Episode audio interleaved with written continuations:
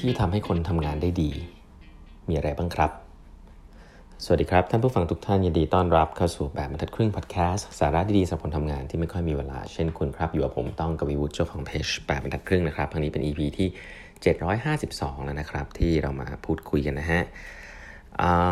วันนี้นะครับผมก็จะ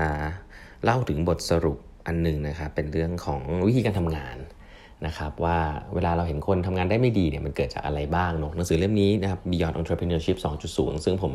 ต้องบอกว่าเป็นท็อป3เลยนะครับ ที่ผมแนะนำให้หลาย ๆ ท่าน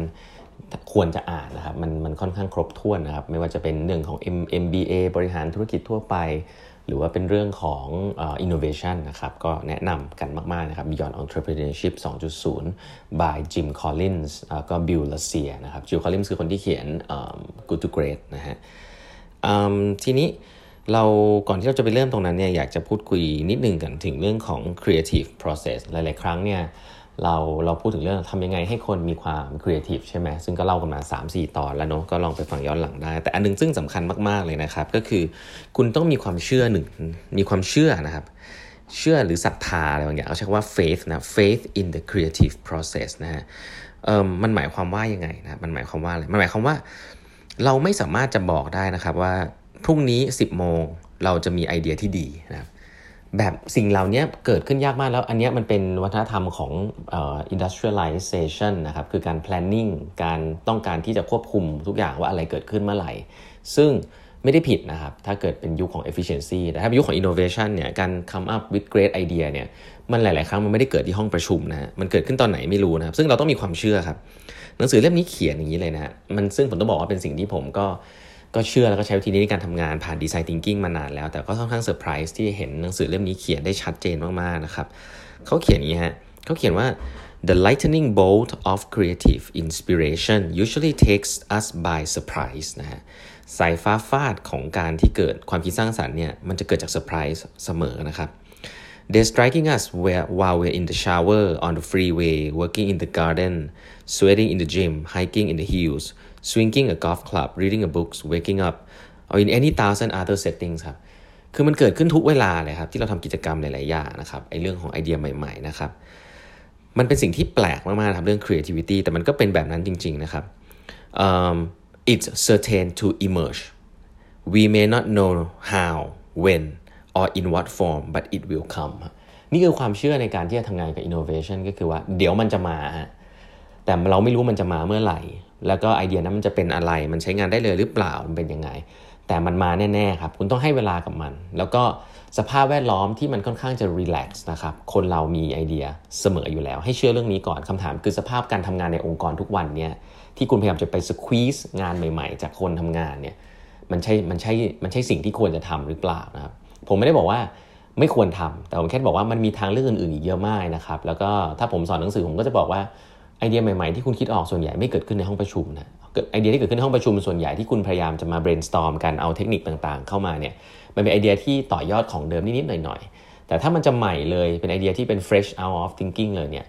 ซึ่งหลายๆ คนมันจะลิงก์กับคำว่า disruption หรือว่าไอเดียใหม่ๆ business model ใหม่ๆเนี่ยมันเกิดจากการพูดคุยในใน setting ที่ relax เกิดจากการที่คุณมีเวลาอยู่กับตัวเองนะครับหลาย ๆ ครั้ง เพราะฉะนั้นเรื่องนี้สำคัญมากนะครับ ก็คุณต้องมีศรัทธาใน creative process อันนี้มากๆครับ ส่วนจะเป็นวิธีการบริหารจัดการองค์กรยังไงนั้น ไม่มีสูตรสำเร็จครับ แล้วก็ผมก็ไม่ใช่ consult อะไรที่มาบอกคุณว่าต้องมี 1 2 3 4 แต่ให้คุณมี awareness ก่อนว่า เรื่องพวกนี้มีการพูดคุยกันในในในหนังสือนะครับ แล้วก็ในการใช้งานจริง ๆ ก็มีมากมายนะครับ เพราะฉะนั้นก็อย่ามัวแต่หากระบวนการต่างๆนะครับ แล้วก็พยายามทำให้มัน efficient ในแค่ห้องประชุมเท่านั้นนะครับ ให้ allow flexibility ในองค์กรด้วยเหมือนการใช้ชีวิตแบบหนึ่งเลยนะครับ ทีนี้ก็ลิงก์กันครับผมชอบอันนี้เขาบอกว่ามันมี 5 condition นะครับ เวลาคนที่ทำงาน แล้วเขาอาจจะทำงานไม่ได้ หลาย ๆ ครั้งเนี่ย poor performance เป็นสิ่งที่เราไม่ต้องการถูกไหมฮะ แต่ poor performance เนี่ย usually the result of poor hiring decision นะฮะ poor training lack of clear expectation poor leadership inadequate appreciation poor job design เป็น failure ของ company นะครับ not the person หลาย ๆ ครั้ง performance ที่ไม่ดีของทีมหรือของใครคนใดคนหนึ่งเนี่ยมันเกิดจากการบริหารจัดการที่ห่วยนะใช้คำนี้ก่อน ทีนี้คุณสามารถจะเช็ค มันมี 5 condition ที่คุณต้องเช็คครับ เวลาคุณเห็น poor performance จากคนนะฮะจะบอกให้ว่ามันมี 5 อย่างที่เป็น condition ที่คุณต้อง provide สิ่งเหล่านี้ให้นะครับ แล้วองค์กรที่ provide สิ่งเหล่านี้ให้เนี่ยเป็น condition ที่ดีนะครับจะทำให้คนมี performance ที่ ที่ดีได้นะครับ ข้อหนึ่งฮะ people execute well if they're clear on what they need to do ครับ ก็คือ direction มันเคลียร์หรือเปล่านะครับเขาค่อนข้างชัดไหมว่าอะไรคือ success อะไรคือสิ่งที่เราต้องการนะครับ การ communicate clear direction สำคัญมากนะ ผู้บริหารหลายๆคนเนี่ย พยายามที่จะ be nice นะครับ แล้วก็ไม่ตัดสินใจ ไม่เคลียร์ พอไม่เคลียร์เสร็จปุ๊บเนี่ย คอมเมนต์นู่นนี่นั่นเต็มไปหมด แต่ว่าจะเอาอะไรสักอย่างไม่ตัดสินใจเนี่ย คน performance ของคนจะตกลงทันทีนะครับ แล้วก็จะพายเรือในอ่างนิดนึง เพราะฉะนั้น people execute well when they are clear on what they need to do นะครับ อันนี้อันแรก อันถัดไปนะฮะ people execute well if they have the right skill for the job ครับ อันนี้คือเรื่องของการว่า แล้วเขามีทักษะเหล่านั้นที่คุณต้องการหรือเปล่าล่ะ ถ้าไม่มีก็อาจจะต้องเทรนนิ่งนะครับ หรือว่าจะย้ายงานหรือจะอะไรก็ว่าไป แต่แต่แน่นอนครับเรื่องของฝีมือเป็นส่วนหนึ่งในนั้น แต่ไม่ใช่ทุกอย่างนะครับ ต้องมีทักษะแต่อาจจะไม่เป็นเรื่องอื่นๆด้วยนะเพราะฉะนั้นเรื่องทักษะสำคัญ ข้อ3นะฮะ people เออผมบอกอีกอย่างหนึ่งข้อ2ตะเกียเป็นอันที่ผมคิดว่าแก้ง่ายสุดนะครับ เพราะว่าเป็นการให้คนเทรนนะฮะ mentor หรืออะไรก็ว่าไป ข้อ3ฮะ people execute well if they are given freedom and support ครับ คือไม่มีใครหรอกครับที่ execute งานได้ดี ถ้ามีคนมายืนจ้องอยู่บนอยู่ข้ามหัวไหล่ ยืนจ้องอยู่ว่าทำยังไง เจียมจี้จำชัยมานั่งจี้จี้จี้การ execute well แบบนั้นเนี่ยมันไม่ได้เป็นการใช้พรสวรรค์ทั้งหมดครับแต่มันเกิดจาก execute ด้วยความกลัว ซึ่งมันก็อาจจะใช้ได้ในงานบางประเภทนะผมก็ต้องบอกว่างานใช้แรงงานไม่ต้องใช้สมองมากใช้คำนี้ใช้มืออย่างเดียวเนี่ยถ้าคุณคิดว่างานคุณเป็นอย่างนั้นเนี่ยก็อาจจะทำแบบนั้นได้ครับเหมือนมองคนเป็นหุ่นยนต์แต่ผมเชื่อว่ายุคนี้ที่เราคุยกันในคนที่ฟังแปดบรรทัดครึ่งเนี่ยมันไม่ใช่งานแบบนั้นซะส่วนใหญ่ งานแบบ white collar นะครับงานแบบที่ต้องคิดอะไรใหม่ ๆ ที่ต้องปรับปรุงอะไรตลอดเวลาเนี่ยคุณ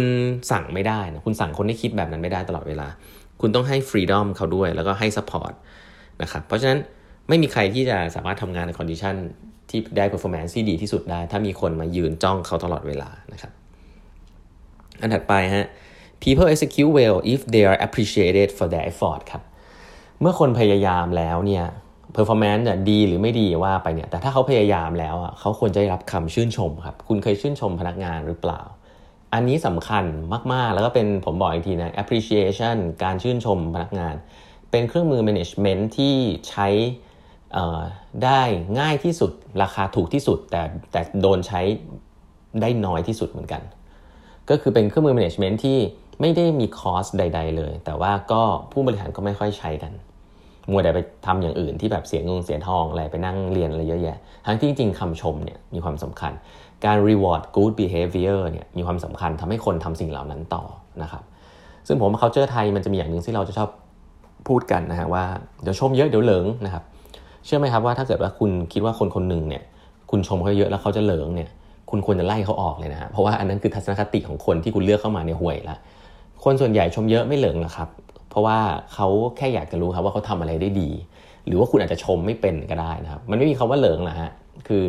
ถ้ารู้ว่าอันนี้ดีก็ให้เขาทำต่อไปก็จบนะครับ อะไรที่จะต้องปรับปรุงก็ต้องบอกให้ปรับปรุง แต่สิ่งที่มันทำได้ดีต้องบอกเขาครับว่าเขาทำได้ดี ไม่มีคาว่าเหลิงนะครับอันนี้เป็นต้นนะครับ